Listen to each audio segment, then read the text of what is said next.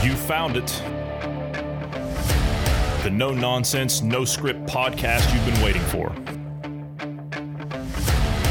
Real people on real issues. Welcome to Dynamic Independence, the home of logic, reason, and common sense. Let's do this.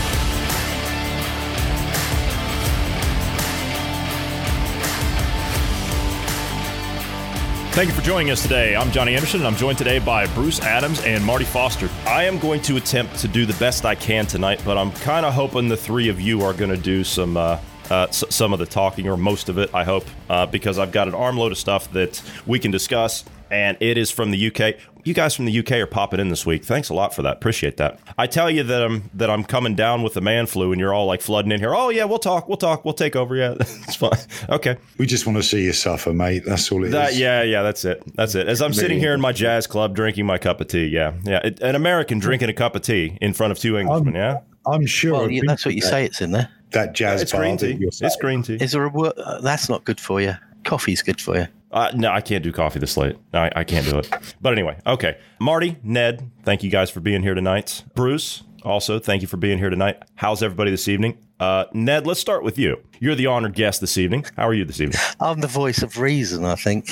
That's yeah. I feel like somewhere. That's why I'm in this corner. No, there's there's lots of things going on. I mean, what did I see the other day? Oh, the Rugby Cup final. That was the Rugby League Cup Yeah, final. it was not- still the rug. No, mm, don't Rugby be League. biased. Don't be biased. It was still at Wembley. They played the first half, yeah, Mhm. and then you get your usual blokes talking about the game and like everything, you know, tearing it to pieces. Good player, bad player, and guess what their backdrop was? An empty stadium. Yeah, I know. And that epitomizes to me, basically, at the end of the day, you've got thousands of seats, and you're telling me you can't have a distance of 10 between each or something like that to return it to the people? Yeah, I mean, they, they could have quite easily just given free tickets away to one tenth of the capacity of the stadium, and, Wembley's got about 80,000. Something like that. So they could have had 8,000 people spread around.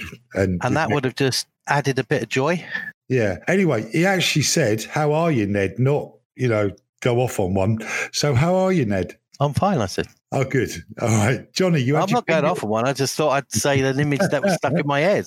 Yeah. No, it's You had- perfectly fine. How, how are you, You had- I'm okay. Thanks very much for asking. I, I like your haircut, by the way. You got you got a nice haircut. It cost me 12 quid for just, just to run clippers over my head to make me p- practically bald. So, um, yeah, it looked better than it did, but um, I don't know. I could be wearing a hat tomorrow when I go out. Bruce, how are you this evening?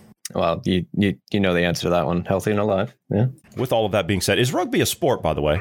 Rugby. Yeah, it's a better one than Real rounders. It's a better one than rounders. Okay, yeah, all right, yeah, we'll we'll go with that. I, I So think you- that's more uh, comparable to cricket, though, if you can, if you can, if you can imagine that your American footballers took all their padding off Uh huh. and then had to go at each other, Yeah. Yeah. and lasted more than 30 seconds before they fell down sweating and coughing. And, You've got guys running for and of 80 course, minutes, in, in back grid, as fast as the. Um, Yeah. In gridiron, as I believe is the real name of the American form of footing the ball, you're allowed to pass forward, um, which is easy. Anyone can throw a ball forwards. In rugby, you have to throw, throw the ball backwards, believe it or not. You run the ball Yeah. forward and throw it backwards. In American football, that is a legal play. We call it a lateral. It- Is it a legal play or an It's illegal legal. play? It's it's Yeah, a yeah. legal play that we call it a lateral when you pitch it back it's behind you. it, it, it's uh-huh. basically it's it's what you call set pieces. So basically, you've got your offences and defensive, taking people out, opening gaps up for the runner to go through, for the quarterback to set up, Well, and then you he and, catches, and there you go. Yeah, yeah. You and I have actually been to a professional American football game at Wembley. Yes. Do you remember? It was the Yeah. Buffalo Bills versus the Philadelphia Eagles. And what is actually, is it 80 minutes the game, four quarters of 20 minutes? Four Uh, quarters, fifteen Four- minutes. Four quarters, 15, yeah. That's why it's called a quarter. Well, why did it take that- four hours to play then? Because you're Uh, changing teams. You're going Well- opposition and defense. Well, and you're going op- offense, defense. Yeah, you're changing out lines and things like that. And then, of course, every time there, every time after a play, there's a there's a whistle and the, the game stops. And then, yeah, it's it's it, it's a little it's a little complicated. You know, I, I had it described best to me by uh, somebody that that was over here once uh, in Germany. They were watching it and they said, "So there's a whistle and then you hit each other and then that's it." and I said, "Yeah, No. pretty much." That's, that's If you don't move, if you don't move ten yards, that's it. You will Yeah. lose the actual. You get four chances, Oh. or downs Yeah. rather, to move the to advance the That's ball it. ten yards. And if you don't do Yeah. that, then you have to kick it away and turn it over. But anyway, I do know a little bit. that's another podcast, which we're working on something along those lines, and I will clue the two of you in after we're finished this evening, because I would like to I would like to have both of you on it uh, when we actually start that. So, uh, and that will be coming. We were hoping to do it this week, but due to my man flu and a couple of other issues we're working on, it's not going to happen this week. So probably next week. But anyway, okay, I wanted to start tonight with we got a lot of UK stuff tonight. There, there's so much UK stuff, and I'm actually I'm glad you guys are in here because the, all this UK news. I mean, we might as well just talk about it and uh, and get the ball rolling with it. Uh, let's start with your favorite, Marty. Let's start with the French. Okay, so. Yeah, I, I know. And we have French listeners, you know, merci. French fishermen fire flares, throw frying pans and oil at British boats. Now, I, I'm assuming this has to do with like the deal, no deal. You guys are leaving the EU and you're working on some kind of an exit thing or whatever. And businesses there are being told to brace for a no deal and blah, blah, blah. Well, French fishermen were filmed firing flares, throwing frying pans at British boats in a revival of the so called scallop wars in the English Channel. Uh, amid ongoing disputes between the two nations over post Brexit fishing rights. Now, you've talked about fishing rights on here before. What is this all about? Now, before you get into that, I just want to talk about the, the scenario here. Approximately 20 French ships surrounded two British fishing boats, the Girl Macy and the Golden Promise, at around 1.30 a.m. on Monday off the coast of Normandy. Members of the French crews were caught on film throwing objects, oil, and firing flares at the British ships. Uh, violence on the sea has been reportedly escalating over the previous weeks, with the skipper of the Golden Promise telling the Sun Papers, I was expecting it this time. They only do it in the dark. We can't use a radio when they do it as they just talk over us instantly, so I couldn't check on anyone else to see how they were doing. They were two miles apart, had only two or three boats around them, and another boat had 15 around them. And They were throwing oil at them and firing flares. What what what is the deal with this? What why are they so angry? What what's what's the problem? Well, fishing rights is inside your territorial waters. You, you know, each country owns the fishing rights to the waters, extending out under international law, uninterrupted. It should extend out to 200 miles, I believe, is is normal territory. Yeah. yeah, is normal territorial waters. But the English Channel, at its narrowest, is only 21 miles across. So if the French wouldn't mind sticking to their bit, we'll stick to our bit. But you see, what's what's really poignant about this news piece is today is Trafalgar Day, uh, 21st of October, 1805. A slightly smaller British fleet met a combined, much larger Spanish and French fleet and gave them the kick in that they deserved. So this is not the first time that the United Kingdom has has ruined a European Union because if we'd have let Napoleon have his way, you know, we'd be speaking French, so would you, just in the same that you get these despot dictators every few generations who want to take over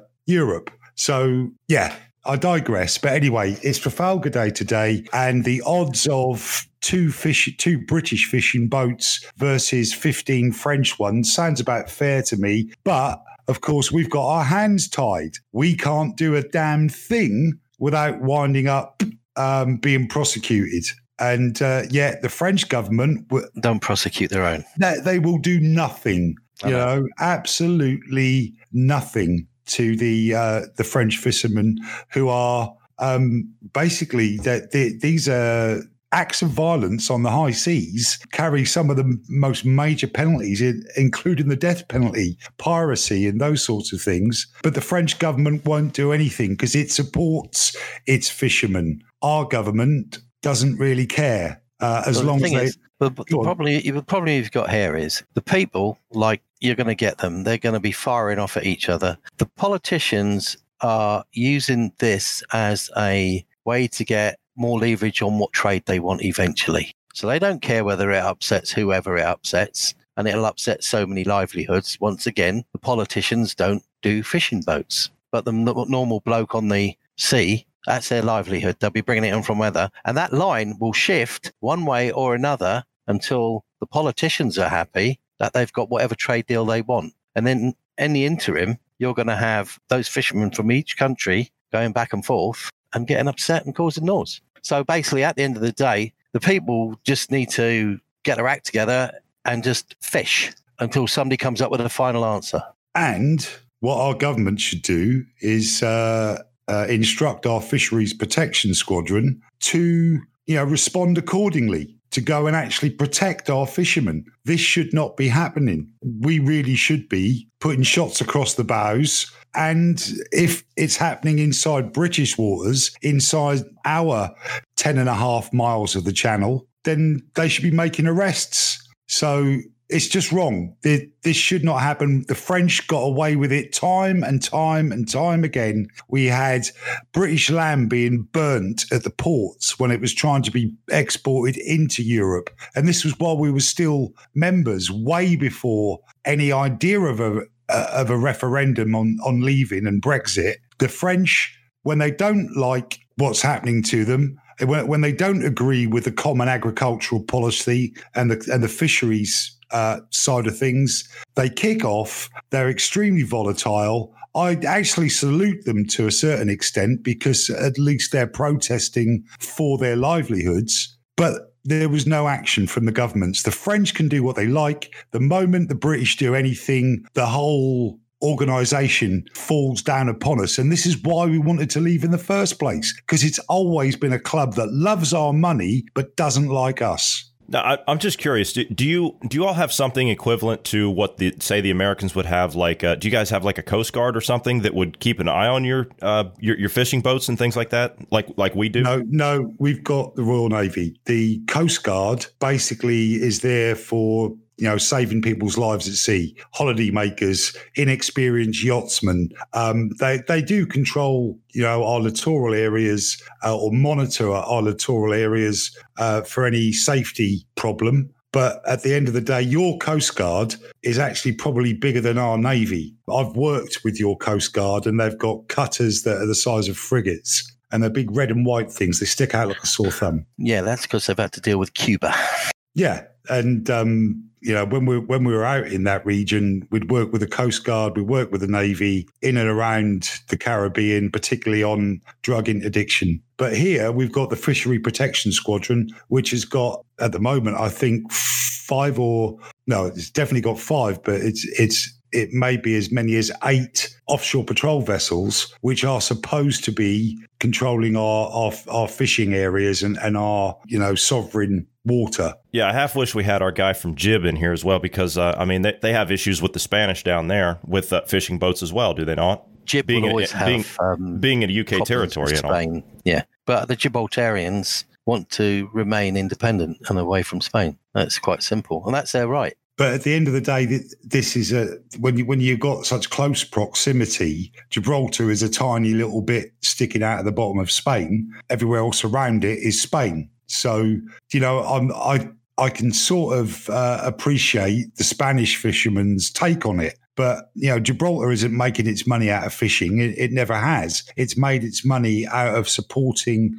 the naval dockyard to begin with, and everyone in Gibraltar w- was linked somehow to the um, to to the Royal Navy and the and the dockyard. The, the, you know, there's a saying: "No navy, no gravy." Nowadays, Gibraltar is all about um, Russian gambling firms, online gambling um, casinos, all run out of um, servers inside Gibraltar. So. Yeah, let the Spanish fish in the waters. Gibraltar is contested. And while some people might say, you know, Britain should hand it over. The people of Gibraltar do not want to be handed over to Spain. And at the same time, Spain has got similar sized territories in North Africa. And the, the whole point about it is that the control of the, the Straits of Gibraltar, because if you can shut uh, transports in and out of the Med, you've got power. So that, that you know that's that's what that's all about. But the channel, you know, just stick to your side. Everyone's got GPS on their boats now. They know if they've crossed over into British waters. Stay the hell out, please, if you don't mind. And um, we should stay out of your waters. Yeah, and you're talking about the uh, the previous uh, scallop wars that happened in 2018. Some of the stuff that the the French fishing vessels were doing, we're, we're talking the the larger. I don't know. I'm, I'm, I'm taking a guess. I'm not good with uh, ships and sizes and whatnot, but judging by the images and whatnot, it's about a 60 foot fishing vessel. I think it's a it's a fairly large one coming up against a, a smaller ship that looks like maybe maybe 20 feet, mm-hmm. and it tries to smash into it and wedge it in between two of the larger ships and crush it like the you could, the stuff that's going on there in in that past one is that's really dangerous stuff. You know, smashing into them like that and at sea. I mean, yeah, I don't know. This all happens, and ships have got things like uh, a black box. You know, nowadays it's all part of um, GMDSS, the Global Maritime Distress Signal System, and they've got voyage recorders, which not only records every wheel order and GPS position of the ship as it sails. It also records voice orders given on the bridge. So all of these things should add up to prosecutions for those kinds of attacks at sea. But of course, they didn't. And this just shows the disparity between mainland Europe and the United Kingdom. One more reason why we want out. And you know, we're, we're not going to get justice. We're not going to get fair play because the governments of the, the, you know, of France, of Spain simply do not want to prosecute their own people. It's as simple as that. And when our government finally grows a pair and orders some 20 millimeter, 30 millimeter rounds to be put through the fronts of these fishing boats, that's when we'll we'll get some action. It'll just aggravate the situation. Well, I want an aggravated situation. I you want a full blown bloody scrap. This is rubbish. We've been pushed around far too long by these by the French. And, you know, like I say, the EU is a club that loves our money but hates us. So I think it's time to get a bit of payback. The trouble with the EU is it's decadent, it's on its way out. They see several large world powers that are grabbing everything and they are just shopkeepers and they shuffle things around. They've had their chance. They've had their little colonies everywhere and wherever. They've run out of space to dump the people they don't like. And at the end of the day, the one thing we've got to be wary of is one of the biggest things that if you want to destroy somebody, isolate them. So if we agree to isolation, we've got to get better than them. And I mean better. We've had this discussion. Uh, we're already better than them and we have we're, we're not as isolated. You know, we, we've spoken with Johnny and Bruce. I know they're not negotiators for the U.S. Trade Department. However, we well, know that shame. there are. Di- it's a shame. Pity. Things would be a lot. Well, that's right. Things would be a lot different. Yeah, I can assure yeah. you. We, you'll, we you'll never get the right people in the right position, will you, in government? Yeah, no. But we we know we've got deals on the table with with America. We've got uh, the right to trade with the Commonwealth, and I maintain that if the products that we currently export to Europe are good enough, they are still going to want them afterwards. So, yes, we can expect tariffs on some products from Europe. Well, the answer there is just don't buy them. We can feed ourselves, we can make our own cheeses, we can grow our own, you know, meat, cattle, poultry. We don't need to import from Europe. However, cars, we're buying German cars hand over fist. French cars as well. So they're going to put tariffs on things that we're exporting to to Europe. So we will have to put tariffs on the things that they're selling us instead of right, driving around in our Volkswagen, Audi, Porsche, um, Mercedes, or Peugeot, Renault. We're going to be riding around in in um, Dodges and Chevys and That's things like that. You would have liked this, Martin. I was behind a, a, car parts van the other day. I think it, the company was Jamar, uh-huh. and it uh-huh. said, and it said, we supply all the parts you can trust: American, Korean, British, and Japanese cars. It didn't mention the Germans. Well, that's refreshing because I've always been stuck behind the van that says, you know, Euro parts. So it's the it's Volkswagen, it's Volvo. It did make me laugh. I thought, yeah, yeah, yeah somebody appreciate that. But um, as for trusting anything Korean, I'm not so sure. But um, South Korean. South Korean. Yeah, it's it's South Korean. That's what we're I, I don't. I don't think the North. I don't think the North is big on manufacturing cars. I, I'm. I'm just just going to throw that one out there. Their own, or are they all driving Trabants that they've borrowed off the Russians? Trabants. The the um Trabants. Yeah, the, the East German. Didn't General Motors get their foot into Korea at one time? The, the South Korean, yeah, South Korean Yeah, market. Yes, they did, didn't they? are over there. I can't remember what they make. They, they make something over there. I can't remember what it is. Same thing with here. They they had a deal with um, with a company here, a German company called Opel. Uh, and then, of course, they've got a deal with. They had a deal with Vauxhall down in. Um, Opel and Vauxhall are the same. Yeah. yeah, they had a deal Well- with them somewhere along the line. Uh, somewhere Yeah, along the line. I'm not They're, sure. they're actually diff- yeah, they're, they're, they're Yeah, they're different companies, but they'll they'll do they'll do deals like that. Like Fiat and Chrysler in America have a deal right now, yeah. and and they'll make cars or something, and then you know they'll they'll move on. Do you know what Fiat stands for? Is it the fascist industry automobile transport? No, their know. cars are that good. It stands for "Fix It Again Tomorrow." Yeah, yeah, that's right. Yeah, But actually, uh, you could fix those cars. Um, the, I, I have experience of a Fiat 850 from the uh, from the 1970s. Um, I wasn't fixing it, but I was watching somebody else. You could fix everything on it yourself. Whereas nowadays, you don't stand a chance on a modern car unless you've got the right software to analyze the engine management system to Yeah. tell you what's wrong with the car. So um, and even then you have to take it to an authorized dealer. Everything's designed to sell; it's not designed to fix. Yeah. So getting back to the, the point, fisheries. Um, I want to see some positive action from our government to support our fishermen. And if it comes to a, you know, firing a few shots, that's what our Royal Navy should be doing to protect our fishermen. What we don't want to see is our fishermen go back tit for tat, you know, taking 15 boats out and surrounding a French ship. That's just not on. Let the big boys do it. Let let the battleship grey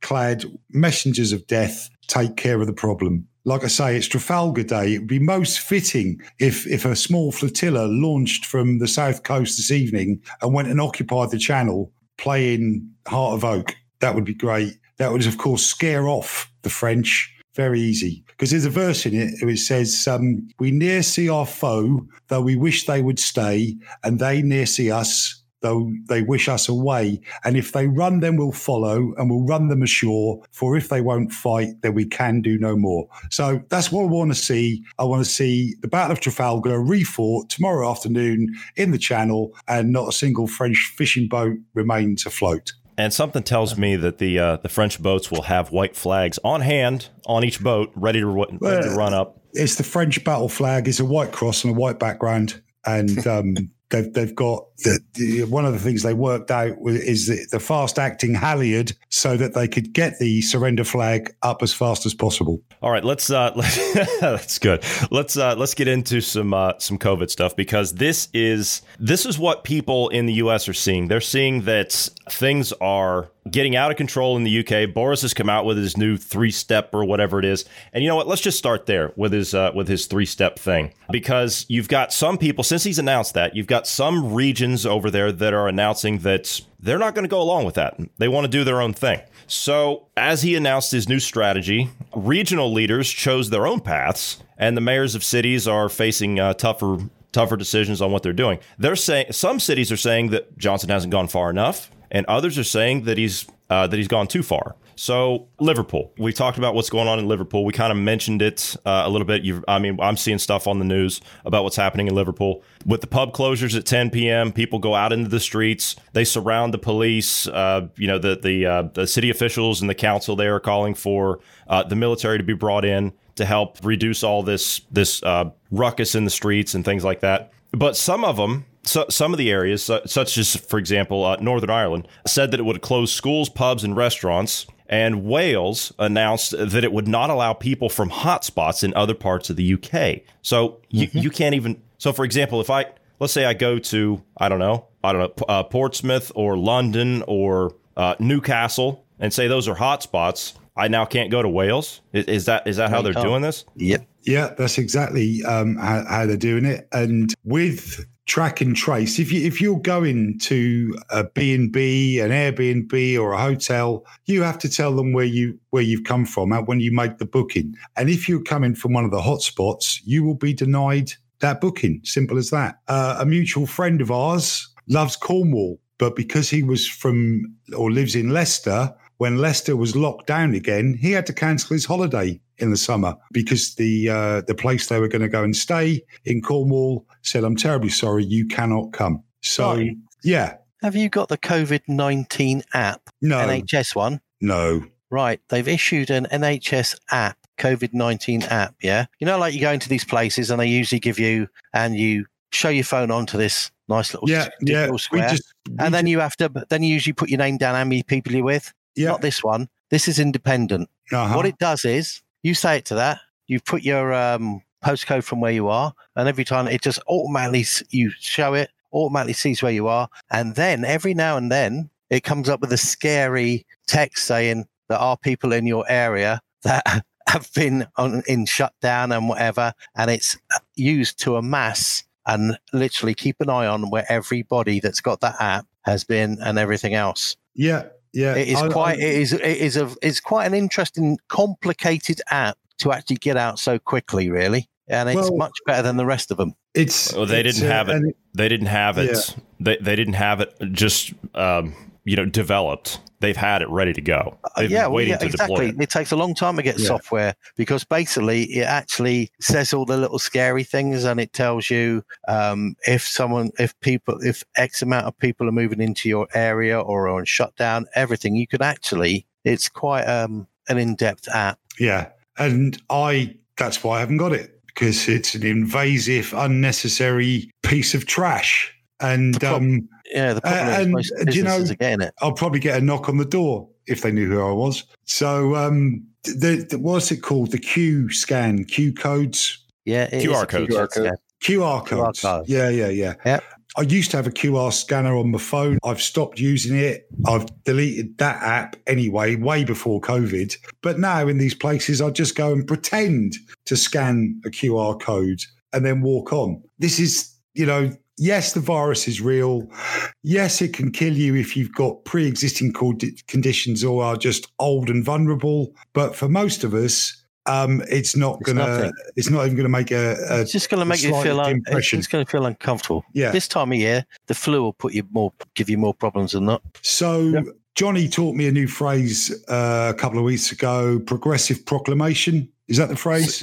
Successive approximation. Successive approximation. I think my description is, is actually actually more accurate because They call that a bastardization of a word. No, you you proclaim something as a government and you say we've got to do this because of this, and then that bit never goes away, and then they'll progress it onto the next bit. And to my mind, my two words describe what what happens better than your two words. No offense, it, taken. is what.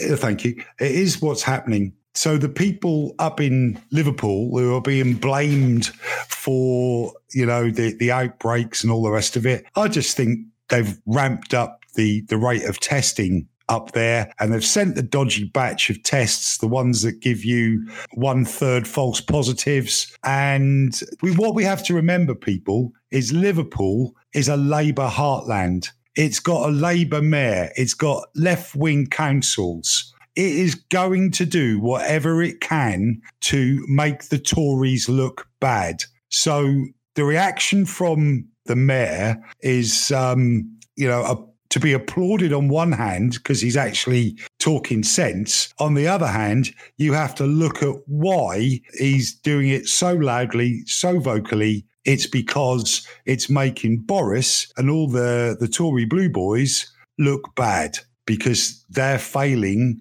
to, uh, as far as the media is concerned and as far as reporting is concerned, to control the virus nationwide. On the other hand, you've got what's going on up in Scotland they're not overly impressed with it. But Nicola Sturgeon is doing every everything she can to align herself with the EU partners that she hopes to regain. But she but she's Um, calling for Scottish independence. You can't have your cake and eat it too. But that no, she's gone for Scottish what she independence, but she wants to remain in the EU because she knows that Scotland won't survive without the money that is generated within England. There is a special, I can't remember what it's called now, but basically The percentage will drop. the the tax money generated by the whole of the UK isn't spent evenly between England, Scotland, uh, Northern Ireland, and Wales. Scotland gets a higher proportion of that tax money per capita, and the Yeah. and, and it's just to keep them quiet, basically. Just yeah, it's it's it's a ridiculous set of circumstances. Scotland would fall on its arse if they became independent. They export whiskey, but that's a luxury market, and and really they don't export a, a great deal else. So it, it just doesn't work. The the maths don't work, Nicola. Just get used to it, and you do look like Jimmy Krankie. Let's uh, What's a Jimmy Krankie? yeah. You've never heard of Jimmy Krankie? It's a very short person. It's, it's actually her name's Janette Krankie, actually, but she's a short. Yeah. Scottish comedian who works with a husband. She dresses up as a small schoolboy. It's all rather sick, but it used to be on kids' TV. But there you go. Yeah, you're none the wiser, and you wish you never asked.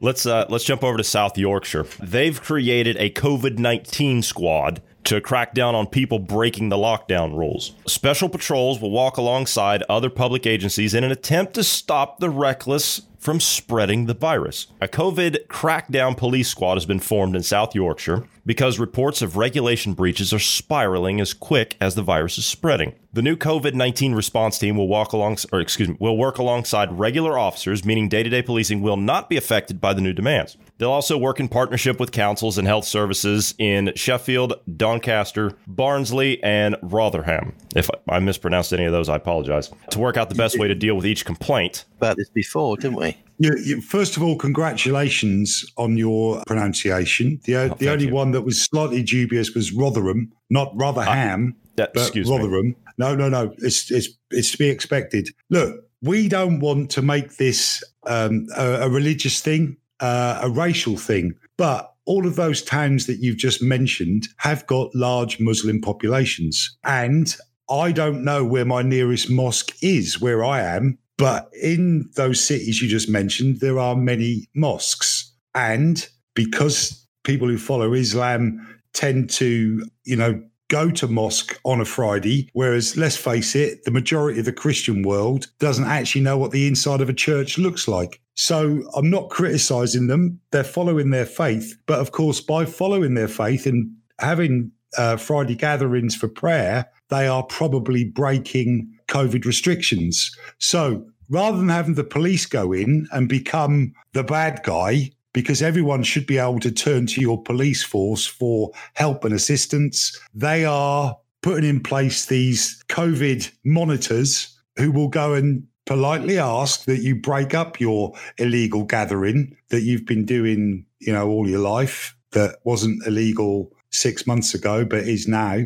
so that the police aren't coming into direct conflict. That's my take on it. That's what I think is happening. What do you think, Ned? Well, I'm getting confused here because I'm hearing voices all both sides of the fence here. Do we actually stand on the platform where we agree that COVID should be let loose so we can get rid of it and live with it? Or are we going to live in this petri dish ideal or not? I mean, personally, I see it as a rather clever way of what we talked about before that they're getting people to dob on each other. Now they're making it official that they've got people. And once the problem with that sort of thing is once you get another little group of people, another little force that goes around doing specific things instead of the police, a little specialized unit, then they'll always create another little specialized unit for another sort of incident. And it and it starts a horrible routine. And this is a way of instigating that sort of thing, beginning something small into something that could get rather ugly later on. Personally, I think it's a waste of taxpayers' money. I mean, you pay a person 20 grand a year to dob his mate in or whatever down the street, and you've got 20 of them. Why don't they just use that money to medically help people or whatever I think instead of what- instead of just winding them up? I think what it is to, to to address your first point there about are we of a, of a mind that COVID isn't the danger that we are being told it is, and should we let it run free? The problem is a lot of the stakeholders and decision makers are not privy to the full memo. They haven't been given the full brief uh, about what re- is really going on. And we're, to be fair, guessing at it, but Not you know, really. well, with Occam's razor, the most obvious answer is usually the right one, or the you know, the the easiest route to take is is usually the correct one. And yeah, with our with our research and with our what's the word critical thinking on the whole matter, we have already decided. I'm talking about us collectively, us podcasting that we are being lied to. It is a project of fear, and it is being used to as as a means to make a power grab and bring about societal change. But some of these mayors, some of these people who are making these decisions to hire, you know, professional grasses, for want of a better word, they're not privy to the full message. So they're doing it because they think it's what they should be doing. And some of them are privy to the full message and they are part of the whole problem. So Well, you see, we got a problem here. Yeah, it's it's once again, it's about not being lied to. It's about not being told. It's about misinformation. It's not the lies. It's it's the lack of information. I mean, any if you look in your papers and that, they don't do any. There's no dissenters on the lines, are there? I mean, you take um, Cheryl Jacobs, the Telegraph, yeah, she actually voiced that. It said there's there's no prevailing, you know, voice of dissent about in the papers. Why isn't there anything in opposition to this at all? because what the makes it so papers- false. The papers are owned by big media moguls. Yeah, we know Who- why.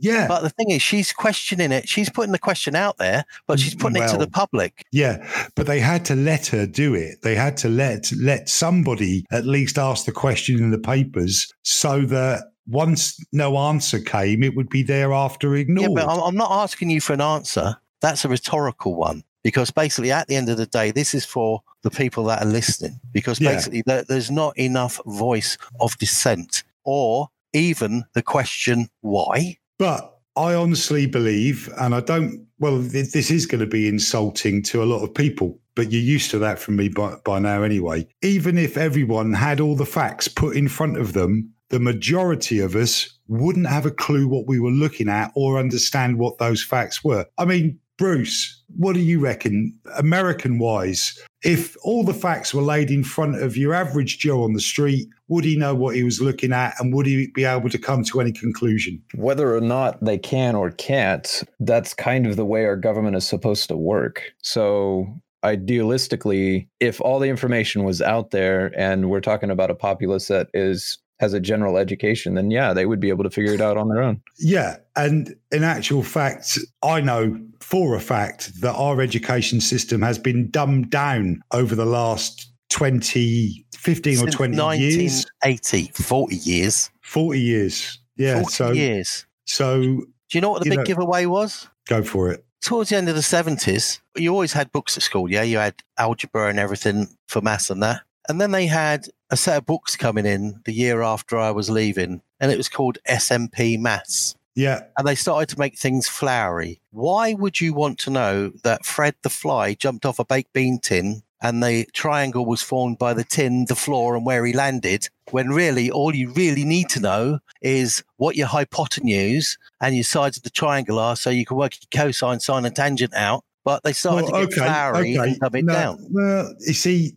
yeah, I think you used a poor example there. I didn't do SMP, but I know somebody who did, and it, it is maths for dullards, and it Yeah, it, it was it was was dumbed down. But the fact that the sum of the square of the hypotenuse is equal to the sum of the square of the other two sides. When was the last time someone at a cash register had to use that kind of mathematics? Yeah, but this is They no, didn't need no. to, but what they needed They- to do They don't know how to give Go the right on. change back if there's a if, if Yeah, the but- if the machine malfunctions. I actually have Yeah, I've, I've caught myself answer. You have countless your times Martin, telling you got people. your answer there. You're saying from 1980 they started to dumb down the public, Yeah. so you only needed people that didn't need to understand. That's because so many people were not actually uh, getting any kind of qualification at all in maths and English. So many people were leaving state education at the age of 16 with no qualifications at all. And I work in the world of, of training, and I understand that sometimes you need to provide a blended method to deliver a, a part of a curriculum. That's what the SMP books were all about. But on the surface of it, that's what they were uh, all about. But what it actually achieved was a dumbing down because people it, were no longer doing the O level syllabus. What they were doing when it becomes yeah. an avalanche within 20 years. Yeah, exactly. So, so it's really bad. So, because education has been dumbed down, as a populace, we're less able to understand and see the truth, even when it's put right in front of us. Now, Johnny was holding up a bit of paper for us all to look at earlier on. Obviously, listener, you can't see this, but Tell him what it was, Johnny. This is the guide that we talked about yes, in yesterday's re air. This is the uh, emerging pathways towards a post COVID 19 reset and recovery. We re aired that yesterday because it's so important right now. And we actually caught an Australian senator on Sky News Australia down there spilling the whole, uh, how, how, did you put it, Ned? Tin of beans? Yeah, sp- spilling the whole thing about this entire agenda. And so we thought, why don't we just because you know I'm I, I was kind of feeling under the weather anyway. Why don't we just re-air it because it's so prevalent right now with everything that we're mm-hmm. seeing. This is precisely everything that's in this guide this, that we went over yesterday. Please, if you're the listener, go back and you haven't heard yesterday's podcast, go back and listen to it. We lay out everything in this guide that I'm sitting here holding up that you cannot see, and it is the exact thing that um, that this this whole agenda seems to be circled around. And to your point about education being dumbed down, to, you're not going to believe this. Well, maybe you will. As of yesterday, a San Diego school district announced that it will eliminate grading standards in order to combat racism. So everything now has to be about social justice and your feelings, and you're going to become indoctrinated into political ideas rather than things that will prepare you for life. Oh, I tell you, uh, no. We've, um, I mean, at the moment, there's there's a lot going on in the education system. There's different ways of looking at it and everything. And I actually had a look at a educational training plan from one of their deputy heads the other day, and it looked more like a behavioral thing than an educational plan. And that seems like where most of them are heading. And basically, at the end of the day, no, the biggest thing that works for anybody is if your kids are in the right place or your adults are in the right frame of mind, if they look at somebody and they see somebody that's passionate about what they're talking about and it's coming across and it makes them interested where they weren't, they will follow it and they will look into it. Not basically told that you've got to do this or behave like this or whatever, and there's sanctions for this and sanctions for that and detention for this and detention for that. And it is getting very, very scrappy and silly. But Whereas the kids just don't. It wasn't like that, and no, it shouldn't be. Like I know it, it's not like that, but because, as you rightly pointed out and corrected me, that this degradation of education in the UK, at least, has been going on for about forty years. Yeah, it's long time. You've now got grandparents uh, who didn't benefit from a good education and subsequently haven't learnt those behaviors that promotes learning within an individual. And you've got parents that didn't um, have those qualities or learn those behaviors. And now you've got kids that haven't got those behaviors. So, so who, who whilst, won that battle then? Well, I'll tell you who won the battle. The, the, the person who won the battle is, is the person that decided that we didn't want um, or didn't need they to spend that much structure. money.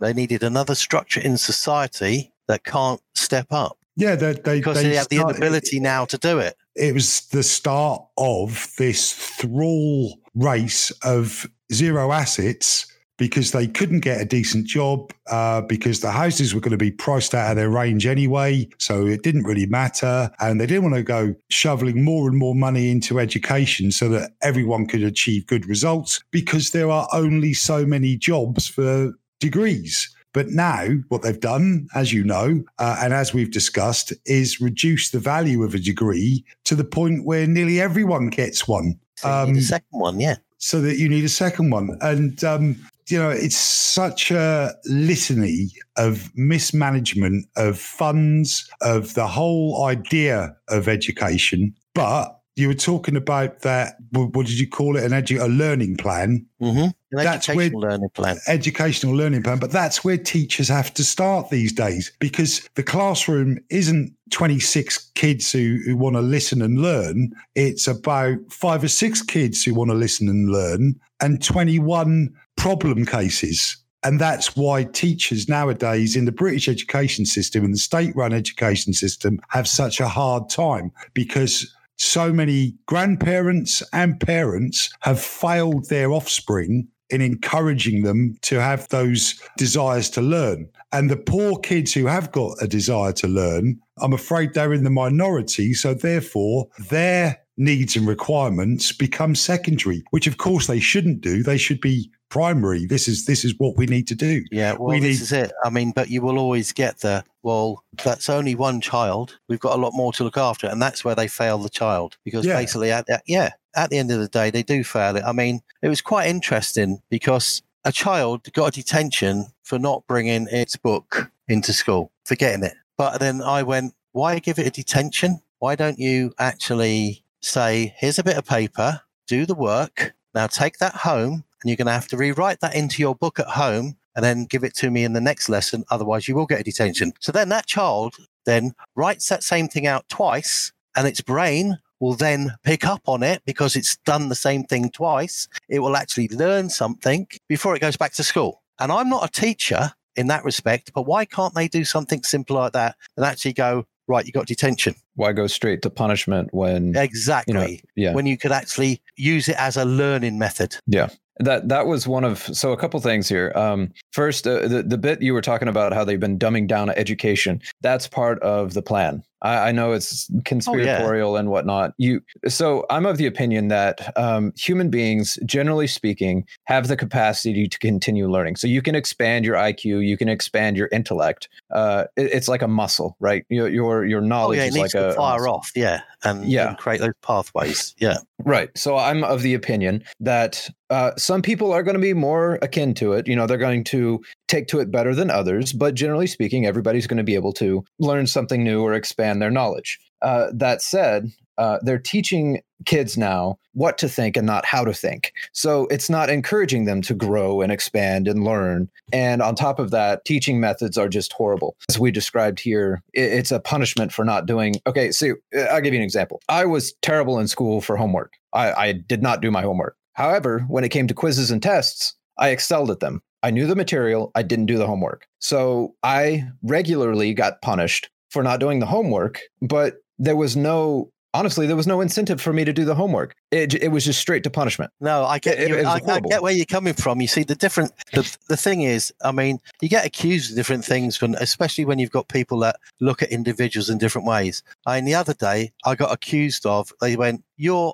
slight, you're on the spectrum, aren't you?" I goes, "Now, why would you say that?" They goes, "Well, when we're having conversations, you take a direct route, and you've got the answer ten minutes before." Various other people have gone around the houses, and some of them don't even get it and you're sitting there giving it, we're getting bored while they take the other nine and a half minutes to get there. Yes, but that is not a bad trait. That is something where you actually do. But others will look at you and they won't see that. And I went, oh, okay. I didn't realize I was transmitting like that. But kids can do that. It's like you get people, I mean, even in the services, they are totally crap at written tests. But give them something practical and mechanical, they will excel and they will see a problem. And I mean, what's the best thing to do? It's to clear your mind. Right, I'm off for a cup of tea, a coffee, or a beer, and you've, you're trying to set some, a gyro up or ballistics up or something like that, you know, and you're giving it bugger, and off you go. It could have taken 10 minutes.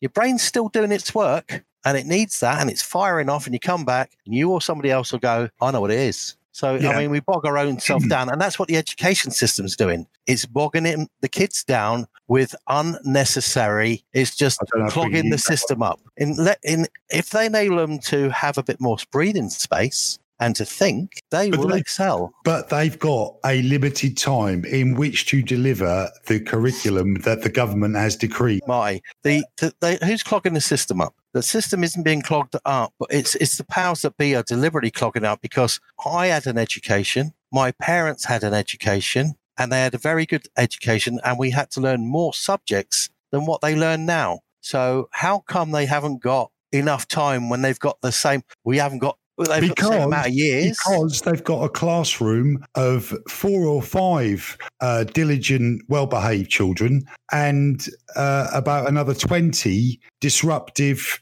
problem cases. That's what they've got. But who's created these? Uh, well, uh, we've just described how they've been created. They've been created by the fact that we've had this breakdown happening over the last 40 years. Yeah. So we've got it's, it's, it's a deliberate case. what I'm doing uh, for, from my perspective is is looking at what teachers have to do and why they have to do what they're doing. And there's no amount of every, you know everyone should be open to constructive criticism. But in this particular case, some of the criticism that many people lay on teachers is totally unjust. They are forced to deliver a curriculum, the national curriculum, set subjects, and they've got all these behavioral problems that they have no longer got the tools to deal with. They can't shout at a kid. They can't use corporal punishment.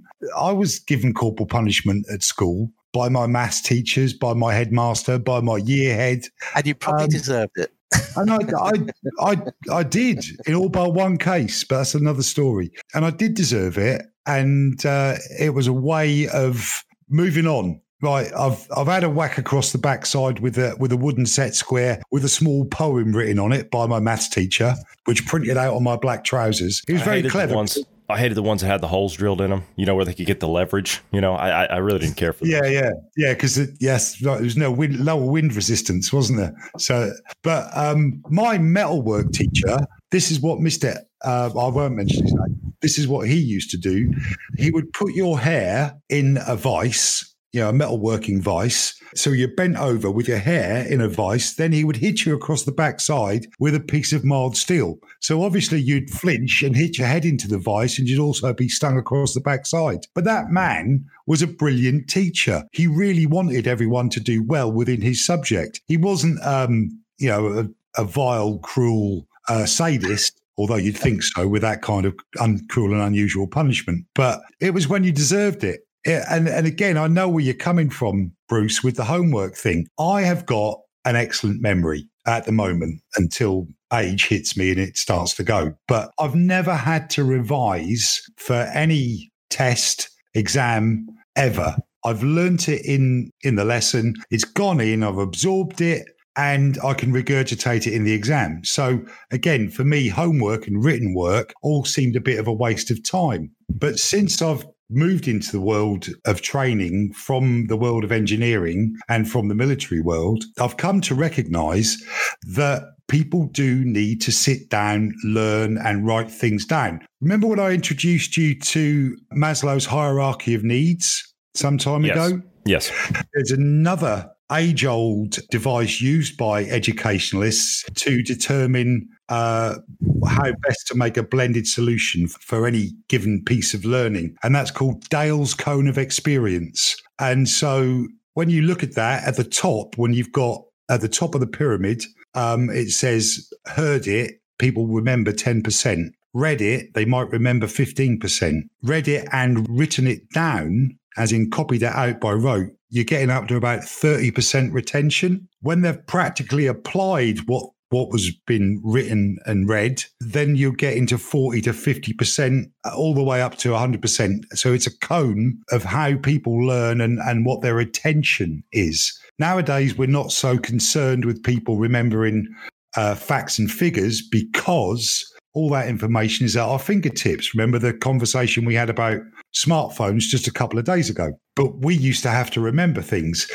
And and Ned, in a military context, if you have to remember something off pat as learn it as a drill, it's because, as you know, you don't have time to look it up when you need to perform it. So if you're doing a misfire drill on a close range gun, you need to remember how to do that off pat. You have to Yeah. learn it as a drill. That, Okay. that comes under training like everything else. But yeah, yeah, but you, there's certain you, you, you've got Muppets that work on their things, work them. Those that fix it and those that have to remedy something that also is no, becomes an you're, unknown. you're missing you're missing my point. You're missing my point. Still got to In an, ed- in an education context, some things you have to learn by rote, you have to memorize, because later on, when you move on to doing the application of things, you'll need those things in your head. So that's why things have to be sometimes. Yeah, I mean, basically, you, you you basically teach that in the earliest times for kids with their times table. Yeah, Um, yeah, because yeah, otherwise that- that it's just too slow, because- isn't it? It's just Yeah, too because slow. that actually starts to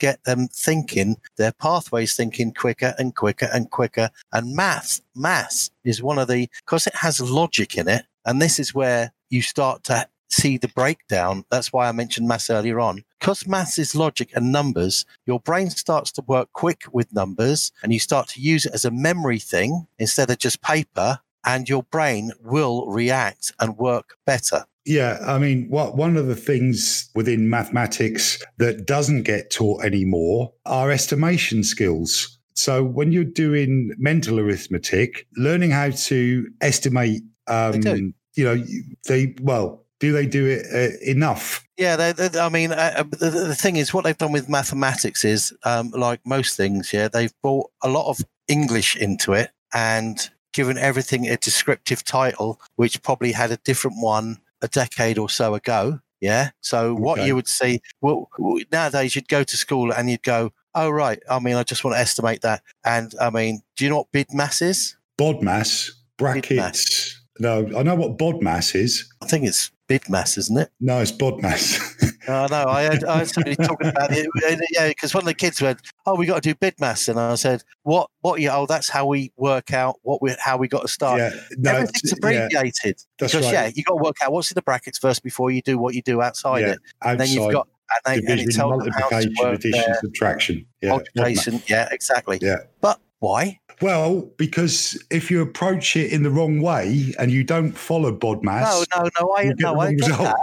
No, no, but why bid mass in the first place? It never used to be there. Now Well- you come to the core of everything. There's a Yeah, there's, there's an ag- We- Go on, there's an there's a there's an I think I know where you're both going with this. There's an agenda shift, and it's not just in one country here where we're seeing this. There's been an agenda shift specifically in mathematics, and we have this agenda shift that we see in the United States too. And a lot of people with children will know what I'm about to talk about, and that's Common Core. Now, to give you an idea of what Common Core is, it's changed the fundamental rules of math. Now, it's not necessarily changing the way that you find this, or excuse me, it's not necessarily changing the solution, but it's changing the way that you find the solution. For example, I have an example here of how they, um, you, you guys remember the word problems, how they would describe out, you know, the math problem in a sentence, and then you have to work it up based on the figures they give you. So, Yeah. as an example, they say here Apple Hill's 568 feet high, Banana Hill is 293 feet high. Of course, the question is, is what's the difference, right? How, how many feet higher is Apple Hill than Banana Hill?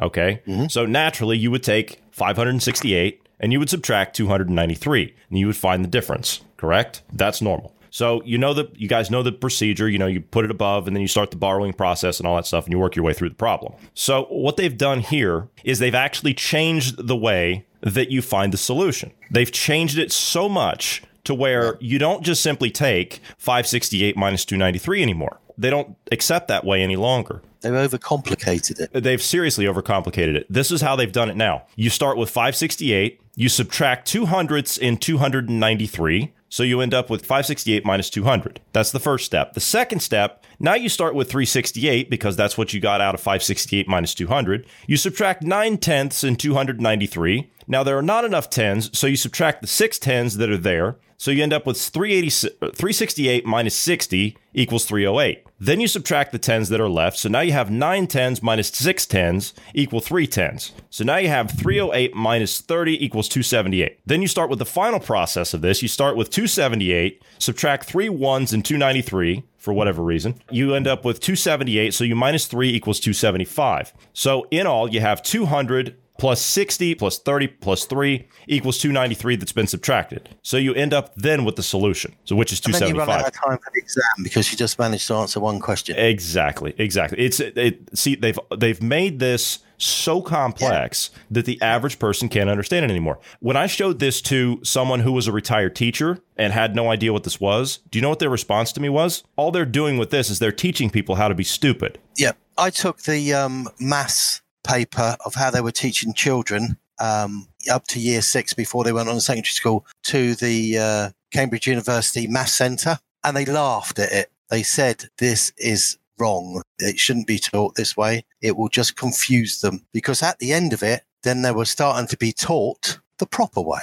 I've had conversations with people who have tried to help their kids with their maths homework and they learn one way. People of my generation learn how to, to do multiplication, division, subtraction, and addition in a certain way. When you try to teach the kids, they'll say, no, that's not how we're shown how to do it. So all of a sudden, you can't teach your kids maths yourself. Ah, yes. The only thing Um, you can do is teach them both ways, and it does work. But for some kids, that gets very confusing, especially when you've already got a confusing method being taught inside the school. If you then, well, yeah, you, you need the patience of a saint sometimes to do it. But yeah.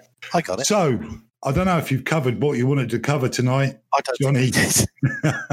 Just Uh, give to me be honest with you, to be honest with you, I didn't. We didn't get to Southern Ireland, but uh, that's all right. Well, it an the- interesting the conversation. That- yeah. Well, I mean, we were talking about mathematics, and then of course Southern Ireland, and something about three hats, and that's really that's really. The Well, I was just think. about to say, you know, with the greatest respect, uh, the fact that Southern Ireland, which is so heavily subsidised by the EU, is shutting down their economy again for a few weeks to, to do a circuit break, you know, lockdown, really isn't that important, other than the fact that a lot of people who perhaps wanted to visit Ireland, because it is a beautiful country, it's got some great heritage, it's got some really good Guinness, some fantastic pubs, which are now all going to be closed for a while. It's very sad, and, and I'm sorry for those people who were going to go. Indeed. But I mean, even if we, even if we did stray away from what you wanted to say, I mean, basically all we really talked about was like we normally talk about the breakdown and the fracturing of your community and your society and how it's been done to us in all these little ways. Yeah. Well, I did men- I did mention earlier on my the possibility that I am deficient in se- in producing serotonin, so I need to go and cheer myself up now. So that's all from me, folks. Yeah, I'm going to shut up. Thanks.